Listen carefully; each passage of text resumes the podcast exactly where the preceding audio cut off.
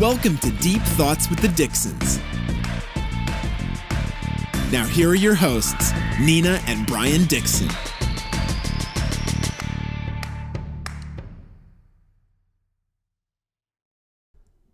Welcome back, everyone, to another brand new episode of Deep Thoughts with the Dixons. I'm here with.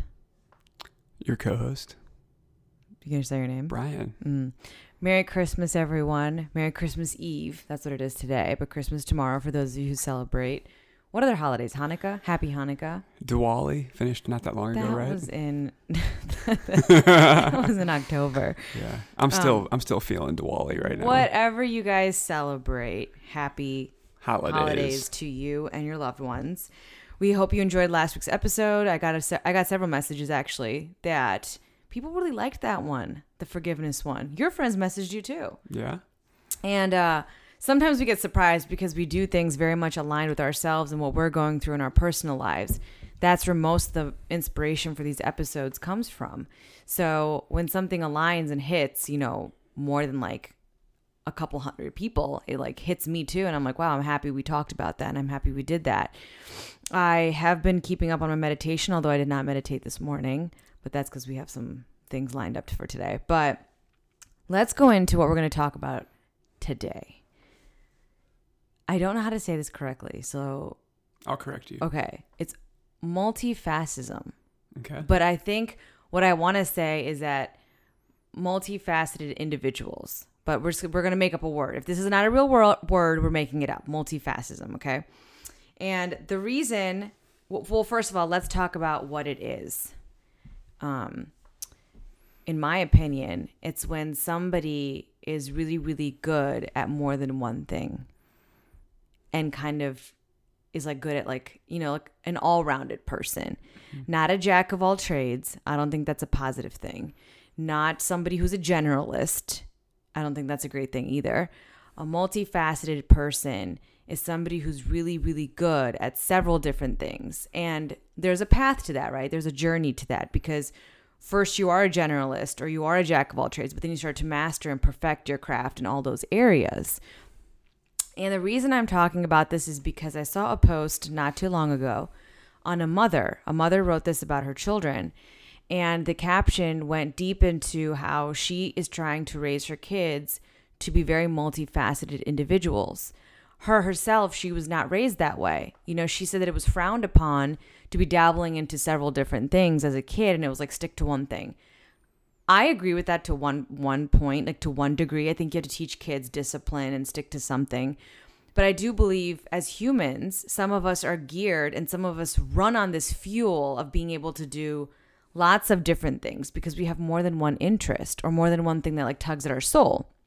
And when I was reading it more, I thought to myself, like, wow, you know, in, in the you know 21st century, like you'd think that this wouldn't be such a big deal. But there are many of us who have been raised or to not be multifaceted, or we have not been celebrated in the way that we should be for being multifaceted, you know? And I think a lot of this comes from history, from like the Great Depression times, because I don't believe it comes from like the ancients. You know, the ancients kind of knew it all. Um, you had the Egyptians, you had the Indians, you had the Mayans, you had the Incans, you had everybody. These people, when you and I went over to Egypt two, three years ago, um, the woman of the house knew everything medical stuff, cooking, you know, like the health and outside, like how to build a fire. Like people knew all sorts of things back then. You didn't just have like one craft and do that till the day you died, you know? But the reason I wanted to talk about this today is I do believe society and times are changing. And I think it behooves us to be multifaceted and to explore other areas that we might be really, really good at and not just focus on one thing that makes us money. And I think that's what has driven this. You know, like if you do a job in this industry, then that's just what you're going to do. And if you have experience in that arena, then it's going to be easier for you to get a job with that. But if you are in the medical field trying to do something in the legal field, how does that happen, right? Everyone's to look at you like you have no experience. And I think that's where it kind of comes from too. Like that's definitely helped mold our society to just this one track mind. And I think what that's done is left many of us unfulfilled. You know, our souls true, true callings and passions and hobbies have been put to the side. Yeah, I think on the path that you just mentioned from a career perspective is a lot of people will get stuck in a certain place and continue to do it and do it and do it even if they don't really enjoy it because that's what they have all the experience in. Or you know they, they're they don't want to go shift and go test out something new that may be more fulfilling and rewarding and they get stuck in this one tracked mind that really prevents multifascism and it can be deadly you know? It can be something that you can get 10 20 30 years down the road and then realize whoa like I never journeyed out. Like I'm going to have all these regrets because I stuck myself in one place and never really tested the waters. Unless that one place that you're at, you know, is is something you just love and you continue to do it and you keep feeling hungry for it and you keep wanting that. And that's what is fulfilling for you. That's a different story. But some people continue to do stuff and it's like, "Oh, I you know, like if it, was, if it was up to me when I first came out of school, I would have continued to do the legal path because that's what my background was, right? I had just finished law school, this and that, but I had to actually proactively take a step back and say, this doesn't make me happy. I can do so many other things. What does? And then once I defined that, being able to take that leap of faith, knowing that I would find something in a area where I was interested in and doing that, that's what it took for me to do it and then kind of become more multifaceted in other different areas. Now I have the legal background, then I went into technology, then I went into investing, like all these different things that you know have happened. And i'm sure throughout my life even more like you know i don't want to be stuck in one particular industry vertical forever. I want to expand and grow and learn in different areas. And i think the benefit of that is you become very well rounded in different areas. But i do think it's important that you know, if you're trying to go after something that you find fulfilling and you're trying you shouldn't be looking for multifacetism at that point. You should be trying to become a master at your craft of what you have.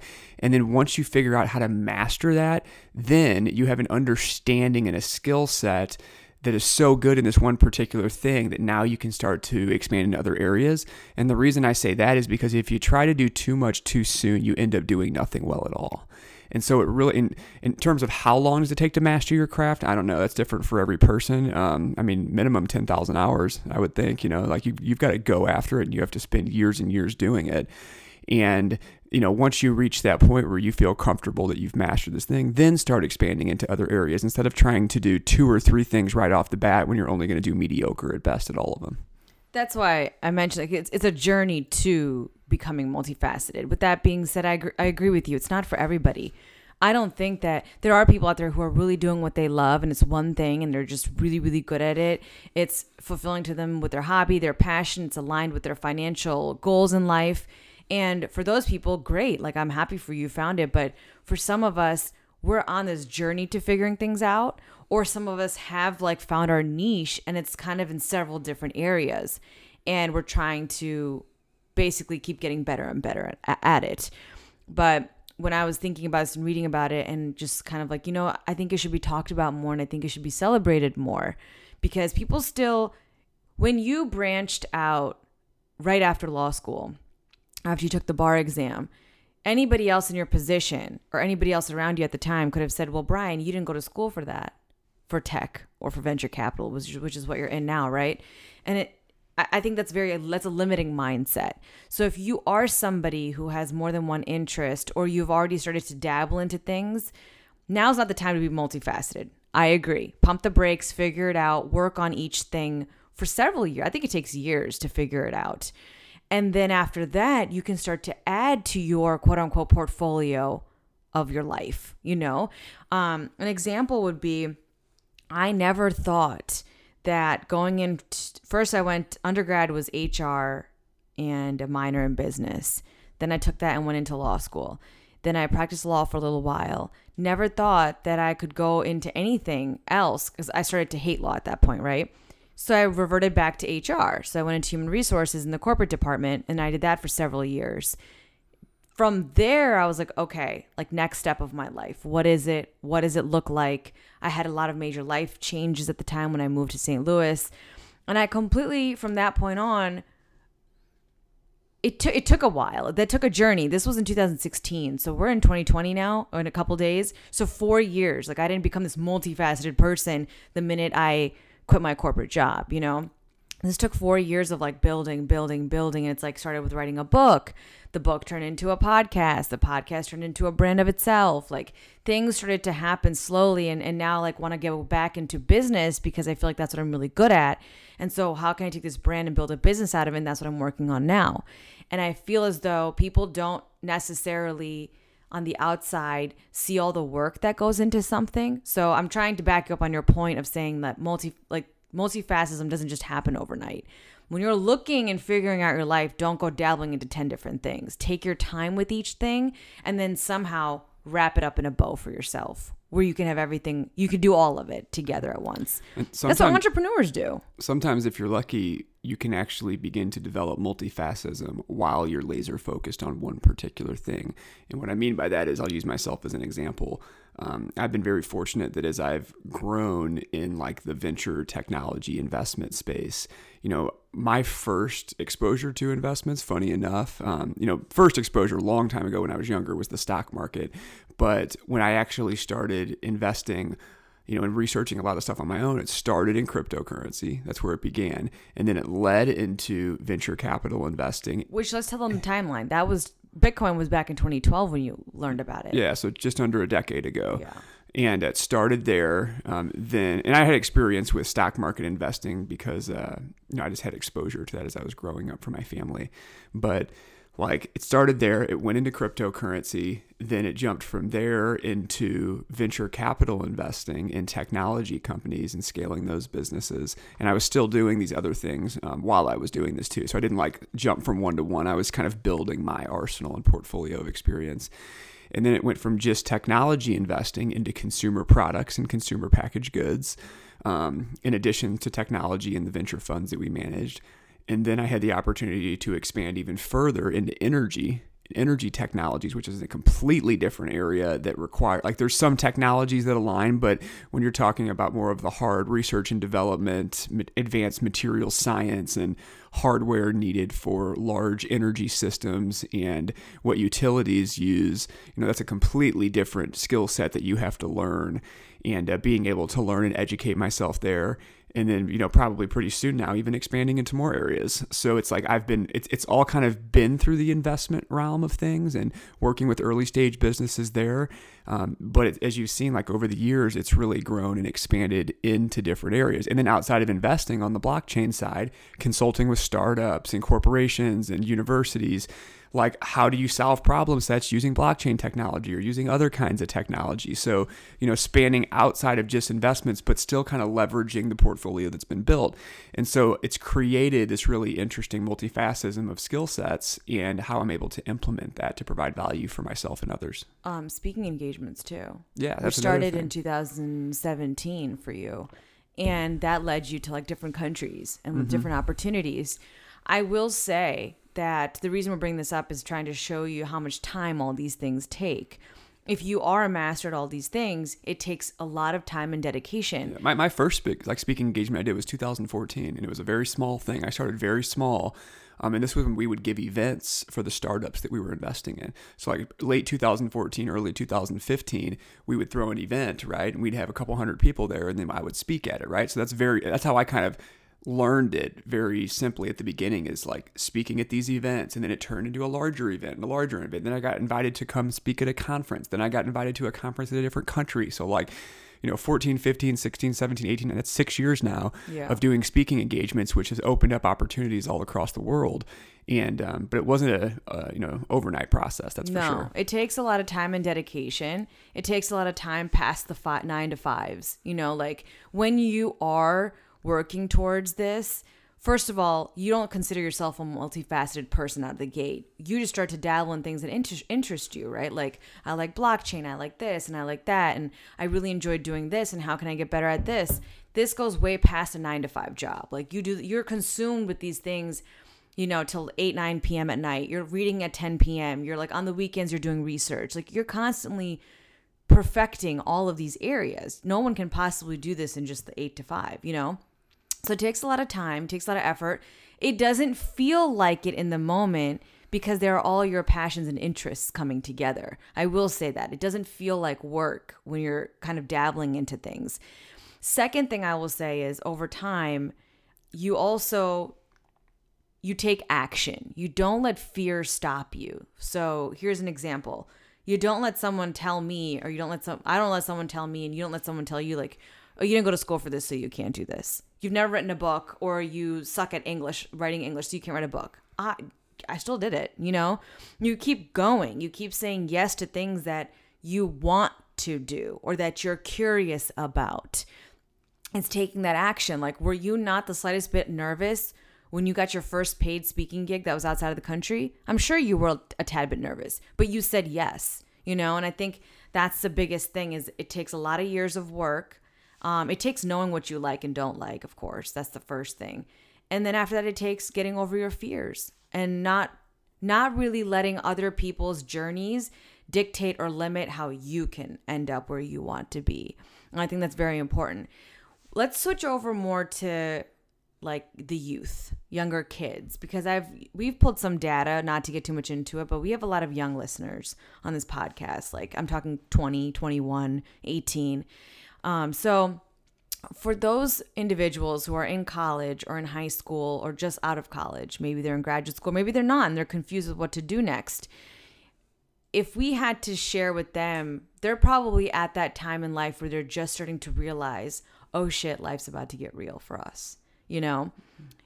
I think for those individuals, I think you guys, if you were raised in a household where your passions were not, people told you couldn't make money out of your passions or that just wasn't important to you, I would say go back to like the drawing board. It's like, what do I like? What do I gravitate towards in my free time? You guys might not know this, but Brian is a very artistic person although he's in the financial space and he has a legal background, he's an extremely and, and like very techie with blockchain. You're very artistic. You're really good at building decks. You're really like you have a very good eye for design. You can like whip something up very quickly, and you're also a rapper. Like you like to sing. But where did that come from? How did you learn that about yourself? You went out and experienced things. You tried things. If you liked it, if it tugged at your soul, you said, I'm going to go do this and try it. And that's where it all started from. So, our youngins out there in your 20s, I, th- I would encourage you guys to not listen to anybody but yourself and go out and try things. Go take an internship in a different industry, a free internship. You had an unpaid internship when you first started in the venture space. Isn't that right? Mm-hmm. Yeah. So go out and seek those experiences to figure out what it is that you like and keep at it constantly. And I would say don't really be, don't search for money. That was a mistake that I, I made. I personally made that mistake because I did not, I wasn't self aware enough when I came out of law school to know or to understand or to question myself. You know, I just I was doing things because everybody else was doing them. I was doing things I thought this is what you did. But within a couple years, that changed very quickly. And life accelerated on a completely different path. I used to go around telling people that I wasn't creative. Like literally, my mom used to say to me, she goes, I don't understand why you didn't get the creative gene. I'm so creative. Your brother is so creative. They are. They're both really good artists. My brother's very good at singing. My mom is very good at um, artistic stuff. She was like a dancer and everything. Like she's very good at that. And she's like, I don't know why you didn't get it. It's not true. Now in my 30s, I can tell you I do have a very artistic gene in me. It was just never fueled. I never took the time to try or to dabble into things. Um, but once I did, everything started to change on its own.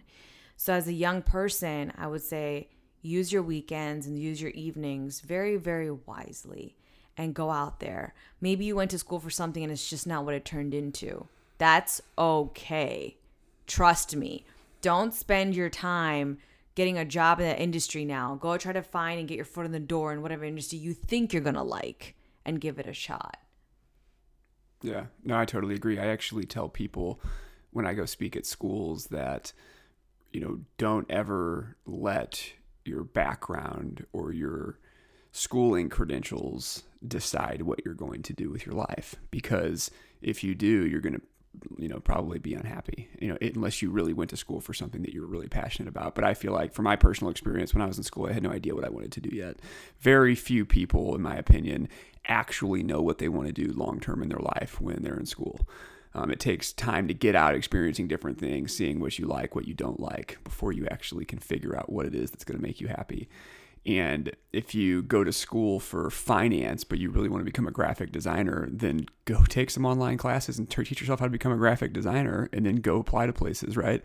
Like, Go on Fiverr or Upwork and get some like freelance jobs perfected. Like, is it something you like? Can you figure it out? You know? One of the biggest things I notice is that there's more and more people that actually have a very good creative side to them, but they've gone to school and got credentials in areas that don't allow you to be very creative.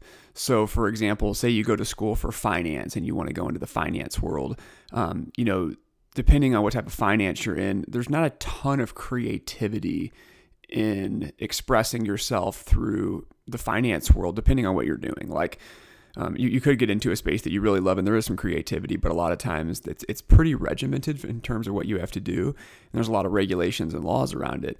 And maybe you're a finance person, but you really want to become a graphic designer, right? Well, that's a- a good example of a industry where you can develop a you can teach yourself how to do it and maybe you're creative and you develop a portfolio of work and you go interview for a graphic design stuff they're not going to ask you did you go to school for graphic design? They're going to say let me see your portfolio of work. You know like a lot of times if you're trying to go to something that's on the non-creative side to the creative side usually you have you can create a portfolio of work and show them your skill sets right you want to become a barber we'll go cut a bunch of people's hair and take pictures of it and create an instagram account and develop a portfolio and then go to a barber shop and show them your portfolio right like whatever it is you can figure it out and you just have to put a little you know ingenuity behind it I completely agree. That was such a solid point. They don't. That's the best part, and and you and I'm we're using this as an example because mostly it is the uncreatives or the people who got stuck kind of like in the college and like the the you know master's degree and the PhDs who are now realizing like this is not my life purpose and my calling. I'm not that happy. I'm paying bills. I'm making great money, but something is missing, and so that's a really good point where it's like just start then if this is your passion you're not going to mind doing it on the weekends you're not going to mind building a mini portfolio for yourself build that website i can't tell you in the last four years i have helped build three separate websites i admit brian was definitely the major player in that because i would get so frustrated with like all the techie stuff on the back end but trust me i built his brian dixon dot business website i built myself when I wasn't even in St. Louis yet. Do you remember I did all that and put, put it together? Mm-hmm. And I started YouTubing things and, and he, I learned it from him. He's like, YouTube something if you can't figure it out. And so now I can go back and say, if somebody wanted a simple website made on Squarespace, I could make it for them. And I have no background. I have no business in the website make. I don't even know what you call it. But I tried it. I did it. And then I did it again three more times. And so, and I learned each time, like I couldn't get something to fit or I couldn't make it to move. And then Brian would come in and like teach me how to do it. And then I would like, oh, now I know how to do this. So, long story short, you can get into that industry if you're trying to build a website, if you're trying to do a vegan cookbook, if you're trying to do anything, um, like podcasting, for example. All we had to do was start somewhere. Yes, the first one was garbage. My first episode was terrible. Like, I get it, I know, but you keep getting better and better and better at it. And that's that's how you grow and that's how you learn and that's how people give you feedback good or bad which again teaches you to grow I think that's a problem I see with a lot of people too. Is a lot of people have a challenge receiving feedback about things that they do. Um, and something that I learned throughout, and this is probably from working through what I do in the venture space and with entrepreneurs, is that engineer minded people are usually very open to feedback and they want it because they understand that the more feedback they get faster and the tighter they can make a feedback loop, the better they can change and iterate for the customer what they're building. but you know why that is right engineers engineer minds are based off of like test retest test retest what's working what's not they're very analytical and data driven Yeah. creatives though when you're doing a podcast when you're developing a website when you are an artist a makeup artist a singer a rapper a you know an influencer a, or somebody who's creating jewelry to build their own brand or a makeup line these entrepreneurial mindsets these creatives are coming from their heart. They're doing something from their heart.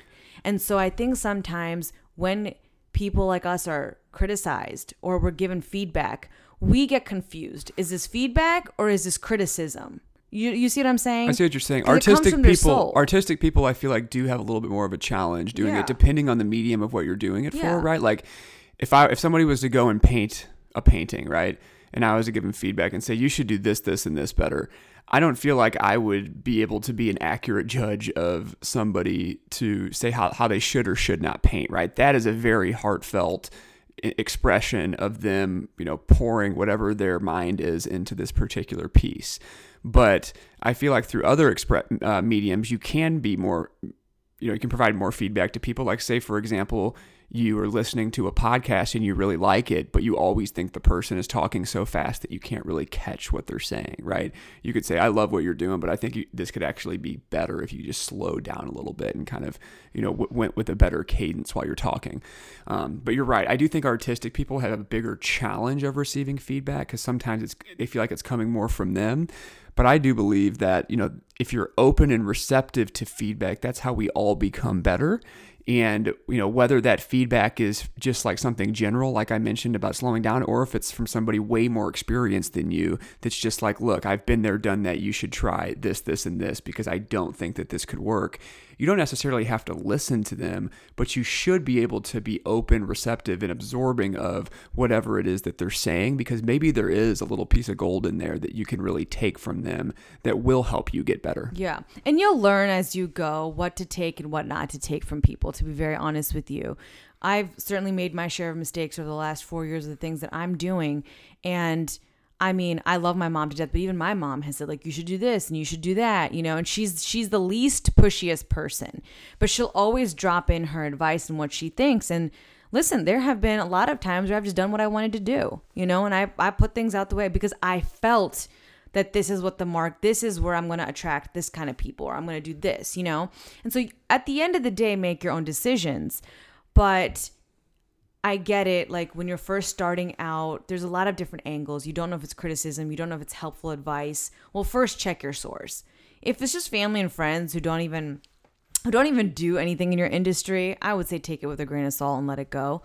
But the people who are really good at it in your industry you know maybe be open to hearing their advice and then just doing what you want to do. Because i know some people who make this change and become multifaceted they're continuously going out in new industries which means they're continuously hump- jumping over fear. So when you get that first piece of feedback or criticism you're like you know like au- automatically you want to like go in your shell and retreat because you've already went through a big hump and gotten over a huge fear to even try this new thing and get out of your comfort zone and put yourself out there. And now people have something to say to me you know? So i get it from that point of view but understand that it's a process. Mm-hmm. And with that being said i also want to just say this there will always be somebody saying something about your work always good or bad and you're going to hit a point where you're just not going to care. You know You shouldn't care. you shouldn't care. You, you shouldn't let it like rile you up by any means. Um i i do believe we're in a time before we get into the pa- like how this even came about like why is multifascism not really celebrated yet today as much as i think it should be? I wanted to talk about how I just feel that our times are changing. Our education system is going to go through a huge change over the course of the next 50 years. We talked about this in a, in a couple episodes back. It's called Welcome to the Future. Definitely take a listen if you guys haven't. We talk about all the changes that we think are going to happen in the future. I think education is going to change. I think family dynamics are going to change. I think our expectations from our youth and our kids will change to be more holistic and more, you know, all rounded as opposed to just school, school, school, school. Um, with that being said, there are kids younger, and I'm talking like eight year olds, nine year olds, 10 year olds who have YouTube channels and are making 20 million and upwards of doing creative things. Granted, hats off to the parents who are backing those kids up and giving them the mediums and the freedom and the opportunity and the time to help those kids just do what they're doing. You know, obviously the parents exposed them to something and so now those kids are doing it. But with that being said, that's the times we live in. Okay, where a kid could do toy reviews and make $26 million in a year. We are living in a time where just so companies can reach they're consumers on a much more personal level as opposed to a company doing it and to put a name and a face to it. They have influencers out there who are making money. A lot of these influencers are making more than enough to support themselves and a mortgage and a house and the whole nine yards. You know, so get creative, go dabble into things. The opportunities are endless and limitless for you. You don't have to be stuck at the same thing over and over again just because it's comfortable or because it's paying the bills. You have to put in some elbow, some grease work, some more effort into other areas that make you happy. Because you know what? At the end of the day, what I can say is all this is more fulfilling. I think it's more fulfilling when you're able to feed all aspects of your soul, like the financial, the creative, this, that.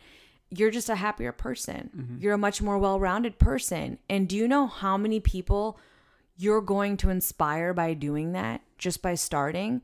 Like, don't hide your failures. Don't hide your shitty first book. Don't hide your first shitty podcast episode. Like, put it out there. Your first person that you did makeup on because maybe you're a makeup artist and you or you haven't like really started yet, but you love it. Go share that with the world because you're one, you're getting over a lot of fears, and two, you're inspiring so many other people to follow into their dreams and their footsteps, and eventually they'll end up where they're meant to be. And I think that's the whole point. Where do you think, to kind of change course here, where do you think all this started from? Why are we in such a one track mind? Because of the financial system, in my opinion. Like our entire world is built around being able to generate monetary value to support yourself.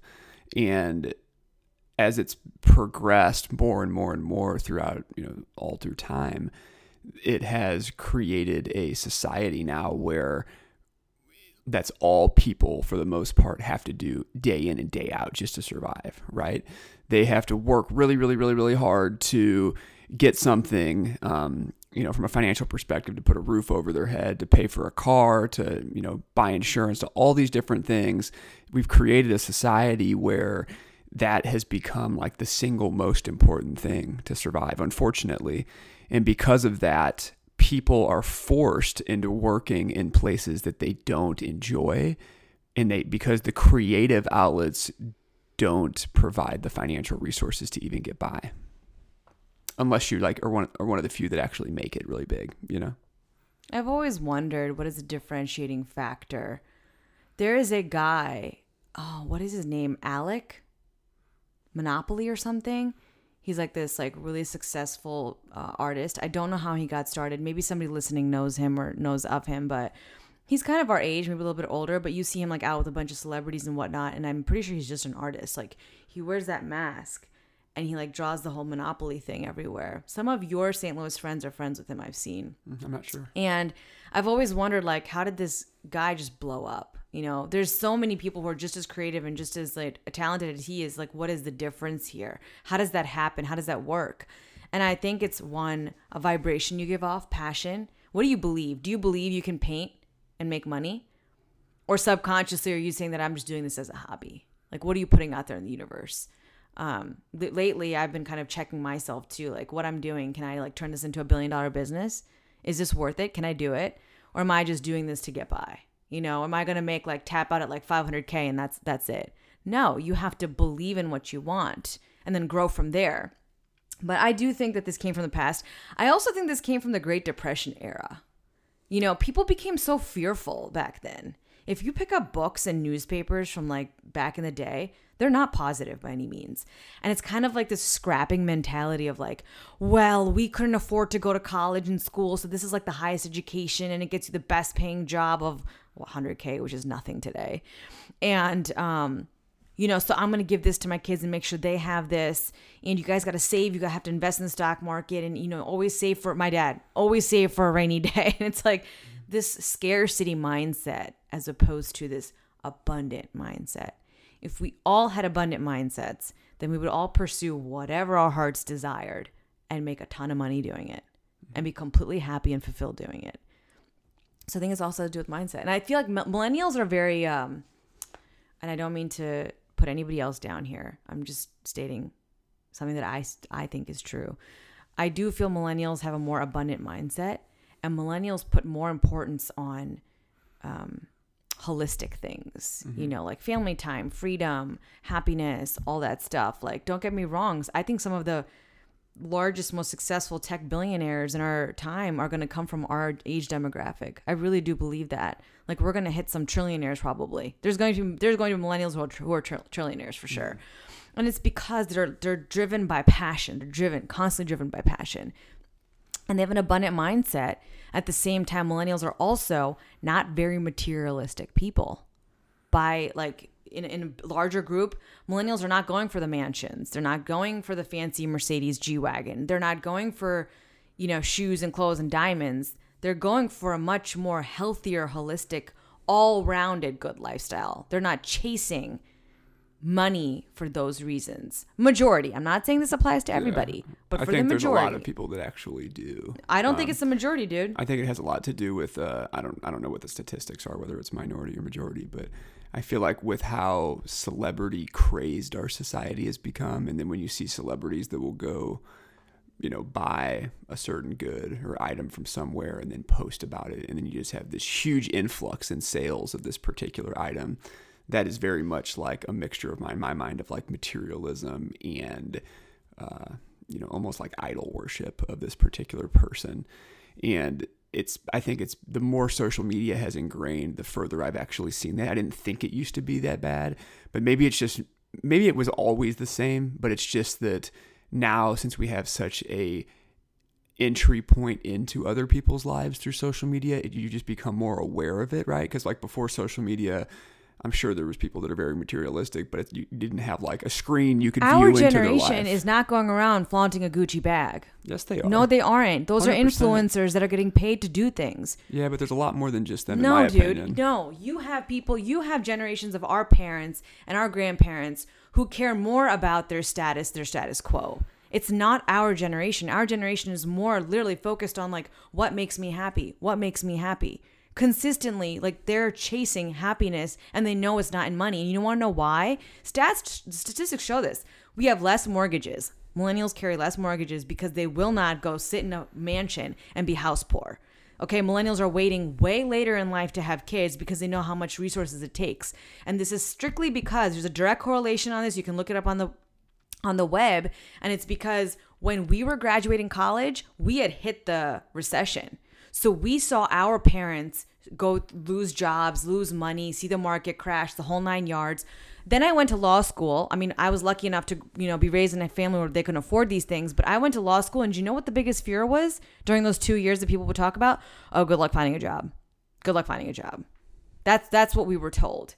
And so you all of a sudden subconsciously our generation saw that like it could go away in a snap of a finger and you can't change that. The stock market not dependable. Here comes Bitcoin. So I believe at a much more and I'm not talking about, you know, 20 year olds or Instagram or influencers or you know what people are posing on their pictures to like flex on people in a, in a perception. I'm strictly going on data currently about millennials in our financial system. You know, we own less stocks, we own more cryptocurrencies. Doesn't that show you something? That people are our age, our parents, when they were our age, they weren't investing in stocks. They didn't hold that much. stuff. That wasn't the norm back then. If you had a family member doing it for you, you did, but you yourself weren't. You know, like you had 401ks, you had Roth IRA. That's that's the stuff that they did. But today in time, like all of my almost all of my friends are being extremely intelligent with what they're going to I mean, have they made mistakes in their 20s? Yes, they have. But now we're all in our early 30s and I feel nobody's going out there spending trying to flex on the Instagram world. Like everyone is trying to be very cognizant. If anything, I feel that the world is moving towards minimalism. And we're driving that. Well, that would be great if that's true. I mean, we'll, we'll see if that ends up happening. yeah, there's But nothing wrong. I'm- Also, if you look at from a financial perspective, right now, um, asset-based lending. So back when the big financial crash hit, it was all like a lot of money was tied up in real estate, and people were getting three and four Yeah. mortgages, and were just being very financially irresponsible. Right now, what the data is showing, and this is across all age demographics, is that asset based lending, so basically going and buying an iPhone and breaking it down into three year installment payments with interest, or going and buying a TV and breaking that down into several years of installment payments with interest, that is at an all time high, which potentially has this the same opportunity to create a very similar result is what happened when all the same things were happening in real estate during the financial crash. I agree with that point. And so that's what I mean. I I don't mean like necessarily just flexing it on Instagram. I mean people are buying goods, putting them on interest at a higher and faster rate than ever has happened. but you know whose fault that is? It's the it's the person's fault that's buying it. No, Brian, that's our fault. That's our educational system's fault. That's that's the education system failing us for not teaching kids interest rates, loans, mortgages. You don't buy a piece of clothing on four installment payments if you cannot afford that. I, you know what? I saw this post and I've been really thinking about it. If you can't buy something twice in cash, you can't afford it. Put it away. So I agree with what you just said regarding that we have not been educated right. I think that's a big part of it. But at the end of the day, if you're going to go and purchase something, you're the only person controlling that transaction happening, right? So maybe you weren't educated right, but at the same time, you still should know better that you shouldn't be buying something. How are you going to know something if you're not educated on it? Or if, if you don't come from a family who believes in that It's, stuff? it's part of it. It's part of You it. know, it's all all this stuff is by the way, I'm not like all this stuff is very relative to everybody's upbringing. Not every child or every one of us grew up in homes where financial literacy was something we picked up Oh, I, on. I completely okay, you and that. I are very different in that, in that we're different, but the majority of life like you grew up very lucky and so did I. But I'm sorry, 99% of America wasn't raised that way. Well, it even goes far beyond financial literacy too. Like today, even people that I would consider pretty financially literate will be using applications that are basically digital payday loans. Like, let me go buy this right now, and then this application will advance me $200 on my next paycheck so I can have it today, as opposed to waiting until I actually have the resources in my account. Yeah. So, like, our system of credit has completely, even people that I consider very smart and financially literate, they are still abusing the credit system in different ways that they should not. And it's almost like it, like beyond financial literacy where I think a bigger issue is is how marketing hits people. Like we're getting bombarded with Yeah. marketing on these goods and after you see something 20, 30, 40, 50, 60 times, you start to forget your financial literacy. Some people and you're like, "Well, you know, I could just go get that." Right? know, and you you start making you start making Yeah. justifications and it changes your psychology about stuff. I know. I- I totally get it. I don't expect everybody to understand this, and I don't expect everybody to change overnight. I think this takes a lot of time. When I was young, I was a I was pretty materialistic. Like I wanted all the shiny things. But truth be told, I find more comfort in just that comfort and security. I find more happiness now in attaining goals. And my goals are not a shiny car. My goals are not a shiny watch. It's not diamonds. It's not a fancy purse. Those things do make me happy and I and I do attain them and I will attain them when I can. But I'm not going to put them on what is it? I think it's called afterpay where you can buy something and then pay there's, well there's there, no there's no interest on afterpay. It's like I don't know, pretend pretend my watch costs like you know a thousand dollars and i don't want to pay for it up front so it's called afterpay and they do like this background credit check on you and they'll say okay you're going to have 10 payments of a hundred dollars for the next 10 months if you're late on a payment or if you don't pay within 10 months that's when the interest and stuff gets charged And they probably hit you with like a 20% interest so rate. it's no interest. So if you're if you can afford that one hundred dollars the next ten months, and that makes you happy, and you're not going to be late, fine, all power to you. But I think that that's programming, like you said. That's almost like the 2008 nonsense, and it's like you don't want to. You don't want to put yourself in that position. You don't even want to get in that habit. And do you know where else it started? Car leasing. That's a big one for people. They think it's okay to lease a car. Usually there's more car commercials on TV than anything else. Yeah. Like every commercial break, when, I mean, for people that still watch regular TV and don't use a platform like Apple TV or whatever, uh, like usually every commercial break you would see in between two to three car commercials on average. I actually read some stats on that in the past. Um, and a lot of it is around like, you know, blah blah blah this MSRP, but come in here and you can pay one ninety nine a month and you can get it. So right, you're going out, you're taking a lease out on a car, you're paying interest on that lease long term. You end up paying double if you even keep it the whole time, right? No, but sometimes they even get you and say there's no interest on it. So my whole thing is, why can you not just buy a car that you can actually afford a $10,000 car, a $15,000, $20,000 car. A Honda's like 25,000. It's really not that expensive. Why can't you do that? Instead, you would rather tie yourself up in payments to pay for a car that you don't even own. And now it's going to be three, four hundred, five hundred dollars a month because you choose to have a different type of car. That's where my whole thing gets like now you want a fancier car because now you think they're telling you that you can afford it by putting these monthly payments. And it's like mm, the joke's on you. It's on the consumer, 100%. The first rule of the game, What? you know it, Nina. I don't. What's the first rule of the game? To No- know that you're it's in a, one. It's a game. Yeah. No, so it's a game. It it is no joke. People and businesses are trying to sell you things that you probably don't need all the time to make a profit, right? That's what business is about. So, like, pay attention to that and understand you don't have to have every single thing you see or everything that gets marketed to you. Like, they're becoming so smart with marketing and how the algorithms work right that you will literally talk about something. It will record your conversation in the background on Facebook Messenger and you will get fed advertisements based on a conversation you just had. Like it is that invasive now. And you have to understand that you cannot get stuck down that path. I will never forget this moment. It was on our wedding day. We went to dinner after, and my sister in law said to me, She goes, I'm not trying to. We were, we were talking about something, and it came up in some form. And I, and I was telling her how I'm a stickler and like I'm a saver, and like I like to save things, get to a certain point, then I'll like reward myself with a tiny gift, but then I want to invest the other money. I need my money to be making me money. That's how I think. And she go, she was explaining to me like how she's been very intelligent with things too. And she's so yeah, she's older than me, much older than me. And she goes, I'm not trying to keep up with the Joneses. She's like, I want to be the Joneses. And that's stuck with me ever since that that day. Like that I don't know what it was in that moment, in that time, in that day, that that sentence was like glued to me. I never heard it that way before. And I was just like, you know what? Like that is so. And you and your brother are very unmaterialistic people. So I was very much like, it was like, yeah, that's like such a great way to put it. Like you're you don't want to. Here's how I'm trying to tie this in. You don't need to be stuck at that dead end job or this job that makes you so unhappy or this job that you think is all you're going to get because you went to school for it and it's all you have experience in for 10 years because it's paying the bills. Look at your bills. Are your bills really nec- like necessary? Are they necessities? Or have you created a lifestyle for yourself that is keeping you in that job? Now you're in this constant loop trying to keep up with your lifestyle. I feel as though millennials are breaking themselves out of it, where they're like, okay, well, if I'm going to be paying for the rest of my life for this mortgage for this house, that's house, but I'm not going to do it. I'm fine in my happy apartment.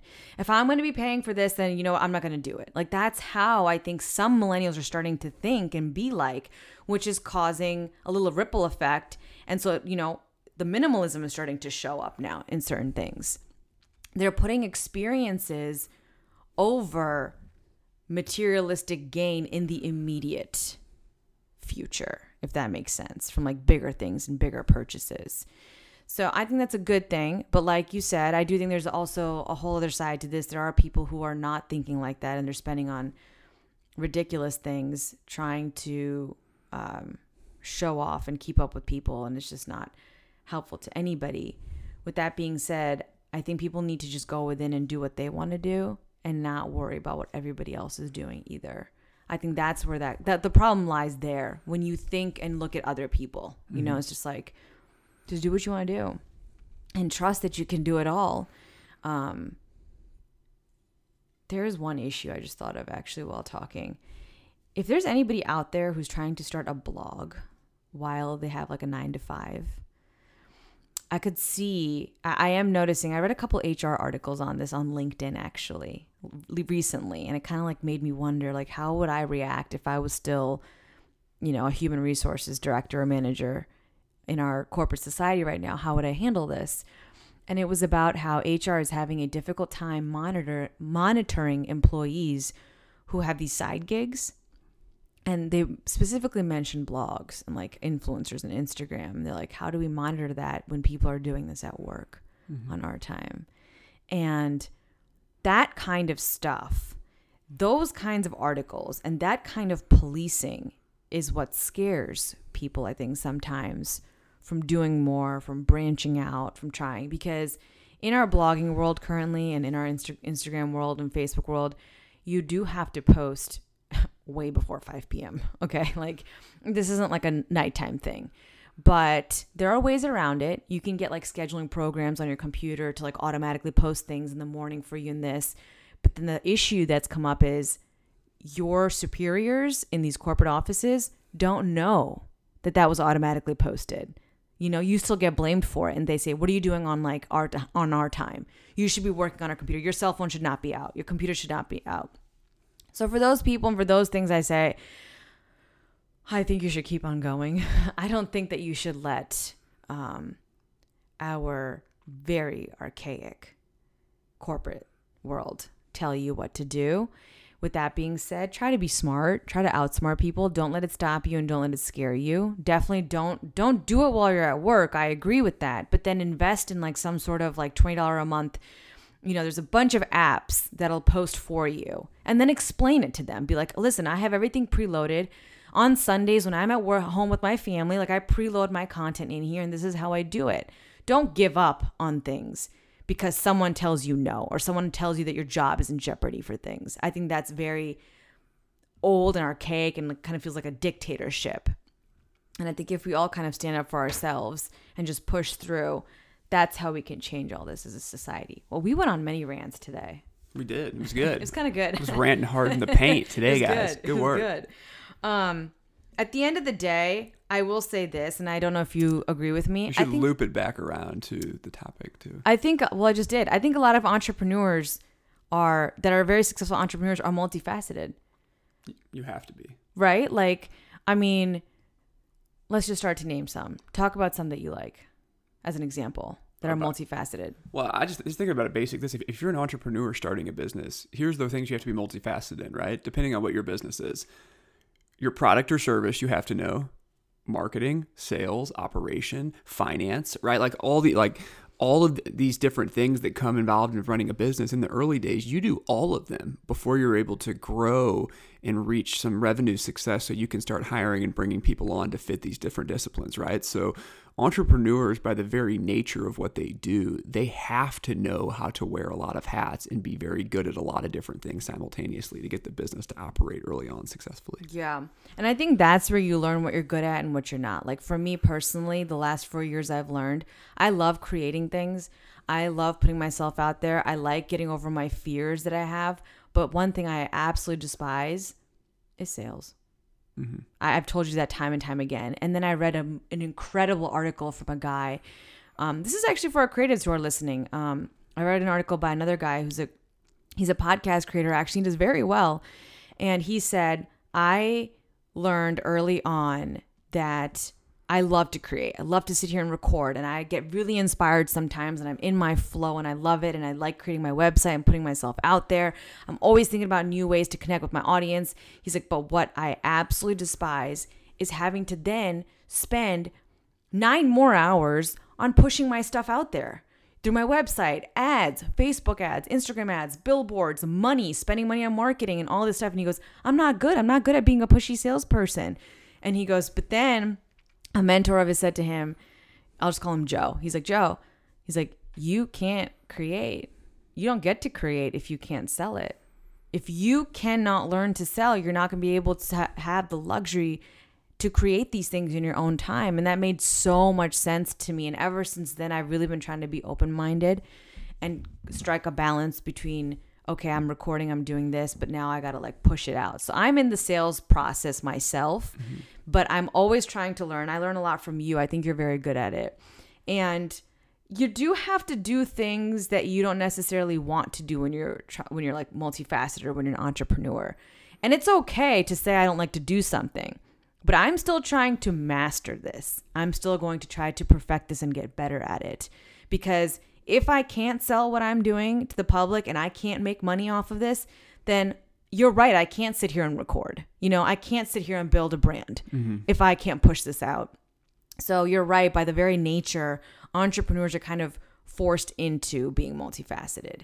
And then somewhere along the line, as they say, when you're good at something, you tend to like it.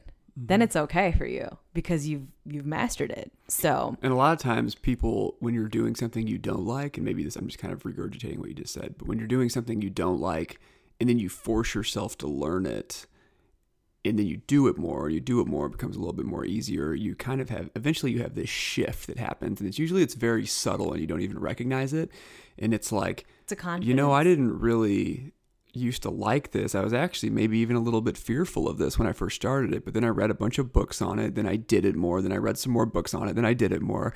And then I had this strange shift that happened. I didn't even realize when it happened, but now I'm like very confident at it and I kind of actually enjoy it, you know? It's this confidence that you get. I've seen it in you too. Like you'll be like, I can do that. I can figure it out. Like I can definitely do that. And then uh, one thing we were talking about something like a week ago, and you're like, Nina, I can just build that for you. I can do that for you. All I have to do is watch YouTube videos. And I feel like that kind of confidence comes when you just know you can figure anything out. All you have to do is get out of your head and start acting on things. We build up too much anxiety and too much fear just thinking about things. It's like just sit, sit down and just do them, and it'll be fine. Well, we hope you guys enjoyed our episode. Yeah, I'm all talked out at this point. That was a multifaceted rant. That was a multifaceted episode. Listen, guys, very, very happy holidays to you and your family. We are very grateful this year. Um, me personally, I wanted to say something. It's been, we're closing this year out with a full year of podcasting. Um, and I'm very grateful for all the opportunities and I'm very grateful for all the listeners. Thank you I'm very very much. grateful for the ones who stuck with me through some uh like my first very first episode wasn't that great. I said um like 30 times. And I don't even think that episode's up anymore in the in the ether out there. I don't even know. I don't remember. But I'm very grateful for everything. And thank you for sticking through with me. Brian's a much better speaker than I am, so that's why I'm the one saying this for myself. I have learned a lot along the way, and we only hope to bring you more content, more quality content, uh, more ways to engage with us. Our goal with this is to create a community and just get bigger and bigger and bigger with it. I want to eventually bring people on the show, especially in the St. Louis area. I want to do meet and greets. I want to have podcast summits and conferences in St. Louis. Like this, this is a whole. It's going to take its own little form eventually soon, but none of that would be possible, and I wouldn't even have the guts to dream that big had we not had all the listeners we've had in this past year. So I'm very grateful for that. I appreciate it. And today is Christmas Eve, and I hope that you guys, you know, I read a post the other day, and I'm not drinking my own Kool Aid, so forgive me on that, but it was about how many of us feel very anxious and kind of antsy around the holidays because all of a sudden we're forced to stop, you know, not check your email, not be at work, not be doing something. I don't know. You just made me remember something. Because it popped in my head this morning when I was driving to go work out. But people should notice during the week, pay attention to when you're driving Monday through Friday and the general energy you feel when you're driving and the sporadic energy you feel by everyone around you that's driving, right? On Monday through Friday. Then pay attention on Saturday and Sunday, what it's like when you're on the road. It's completely night and day difference. You even feel calmer. Everybody around you feels calmer. Everybody that's driving is usually more respectful on the road. This is what I've noticed throughout the years that I've been driving. And so you begin to understand that during the week, when everyone's anxious and stressed out and they're going to work and they're rushing from point A to point B to get to appointments and meetings, the actual energy that's in the air is very, very tense. But during the weekend, it's like this entire weight is lifted off everybody's shoulders, right? And then what I noticed this morning, because it's Christmas Eve, right? A lot of people have taken off for the week. It's incredibly calm, right? People are driving to spend time with family. That, like, that's something that we should be looking to try to infuse more into the, you know, daily part of the week on Monday through Friday. Like, just delete this energy of anxiety and tension throughout. But really, I, would just recommend people like just pay attention to that over the next couple weeks. Like during the week, the energy when you're on the road is night and day different than what it's like on Saturdays and Sundays. It's not just on the road. So I don't have to physically go to an office every morning, but I tell you all the time, my anxiousness and my anxiety levels, like I pick up on everything right on Monday morning, just like you do, just like everybody else does, because I'm feeling it from all angles. Even when I'm going to the gym on a Monday morning at like 5, 6 a.m., I feel it when I'm in the gym, you know, like from everybody else. And it's not me because my life is much easier than that, but that's something I noticed back when I was at my old job. And Friday would come, Saturday I would wake up. I would sleep so good on Friday and I would wake up so relaxed on Saturdays and I used to t- I used to say to my mom, I mean I was like in my early 20s. I'm like, "Mom, like I don't understand. Like on the weekends I just sleep and sleep and sleep and I feel so clear and I feel so content and happy. But you know what would happen to me? Sunday, 11 a.m., noon, 1 p.m., it would all come back to me like rushing, rushing. And that was me feeling the anxiety of like, here comes Monday morning. Here come I have XYZ to do. I have to do this. I have to do this. And I just feel that that's from our general I don't know. This financial system, this government, all this stuff that goes on, you know, it just it's there. But when you become aware of it, you can also begin to control it for yourself and maintain your peace and cool. Like this morning, we went to the gym at like what 5 a.m., 6 a.m. And I, I actually forgot that it was Christmas Eve this morning as I was driving. I'm like, whoa, not a soul out here. And then I realized even the gym was empty. There was one person in there. That's when I was like, wow, I'm going to have the best run. And I did. I had the like the calmest time, the best run ever. Came home. We had to record this morning because we had a lot of family stuff over the weekend, so we didn't get to do it. But besides that, um, I would say, going back to my point, to just relax, take time off, truly be present, be in the moment with your family and friends, and let yourself relax. Let yourself go, chill out. It's only like the next week or so. It's New Year's right after this, and then go full force at it again. You know, but I think that we need to learn how to pause. Um, our America is definitely one of the one of the few countries, in my opinion, that's always go, go, go, go, go. And people don't take breaks during the day. People don't take naps like they do in Mexico or in India. Like there's just this not, there's no nonchalantness here. And so I, I really, actually heard somebody that I work with recently that was like, you know, I don't understand in other countries like in Europe and stuff or in Spain where they like take an hour or two off in the afternoon and like take a break or you know spend time with their family on this part of the day and it's they're like like how do they ever get anything done? And I was just looking at this person like mind blown like and you think that like being on the grind 24/7 here in the United States is like a good thing? Like Yeah. like we're destroying ourselves. Yeah. And this person was just like so blind to it and I was just like kind of taken aback. I was like we could use a little bit more of that in our society so mm-hmm. people, you know, reached a better equilibrium, a better state of chill. yeah, I agree. We hope you guys enjoyed this episode. And please don't forget to leave us a rating and a review on Apple Podcasts. Um, follow us on Instagram. I'm Nina Pal Dixon. Brian's is Brian Dixon06. With that being said, I do have one tiny announcement to make. For everybody who's from St. Louis um, listening to this podcast, Brian and I believe in, we, we talked about this last week, and I'm already in talks with several different um, businesses and companies around St. Louis we wanted to do something that was past the holidays because giving season does not end with the holidays. I know we all give to charities and do whatever we can um, for everyone. We all do it for each other, and that's great. But I don't think it ends with Christmas, and I think we should continue to do this. So, as a little token of our appreciation for everybody in the St. Louis area who supports our podcast, since we are based out of here, and this is where Brian grew up, and it's now my home too. Every month, starting probably in January, um, just for six months, I wanted to partner up with companies or brands that we are customers of already in St. Louis, just to stay aligned with what we believe in and the podcast and be true to ourselves, and donate money to gift cards so that we could pick a winner each month. And so our first one, I've already have it lined up, is going to be with a restaurant here in St. Louis that Brian and I go to several times a week. We're absolutely obsessed with it. And um, the owner, she's a very, very sweet woman she agreed to this and she's actually going to match our contribution. So hopefully two people can win this gift. So if you're in the St. Louis area, please, I'm not going to, I didn't mention the name, did I? Of the restaurant. I'm not going to mention it yet. Please watch, look out for it on my Instagram and Brian's Instagram for the giveaway of when we're going to start. Um, and so we'd love your participation in this.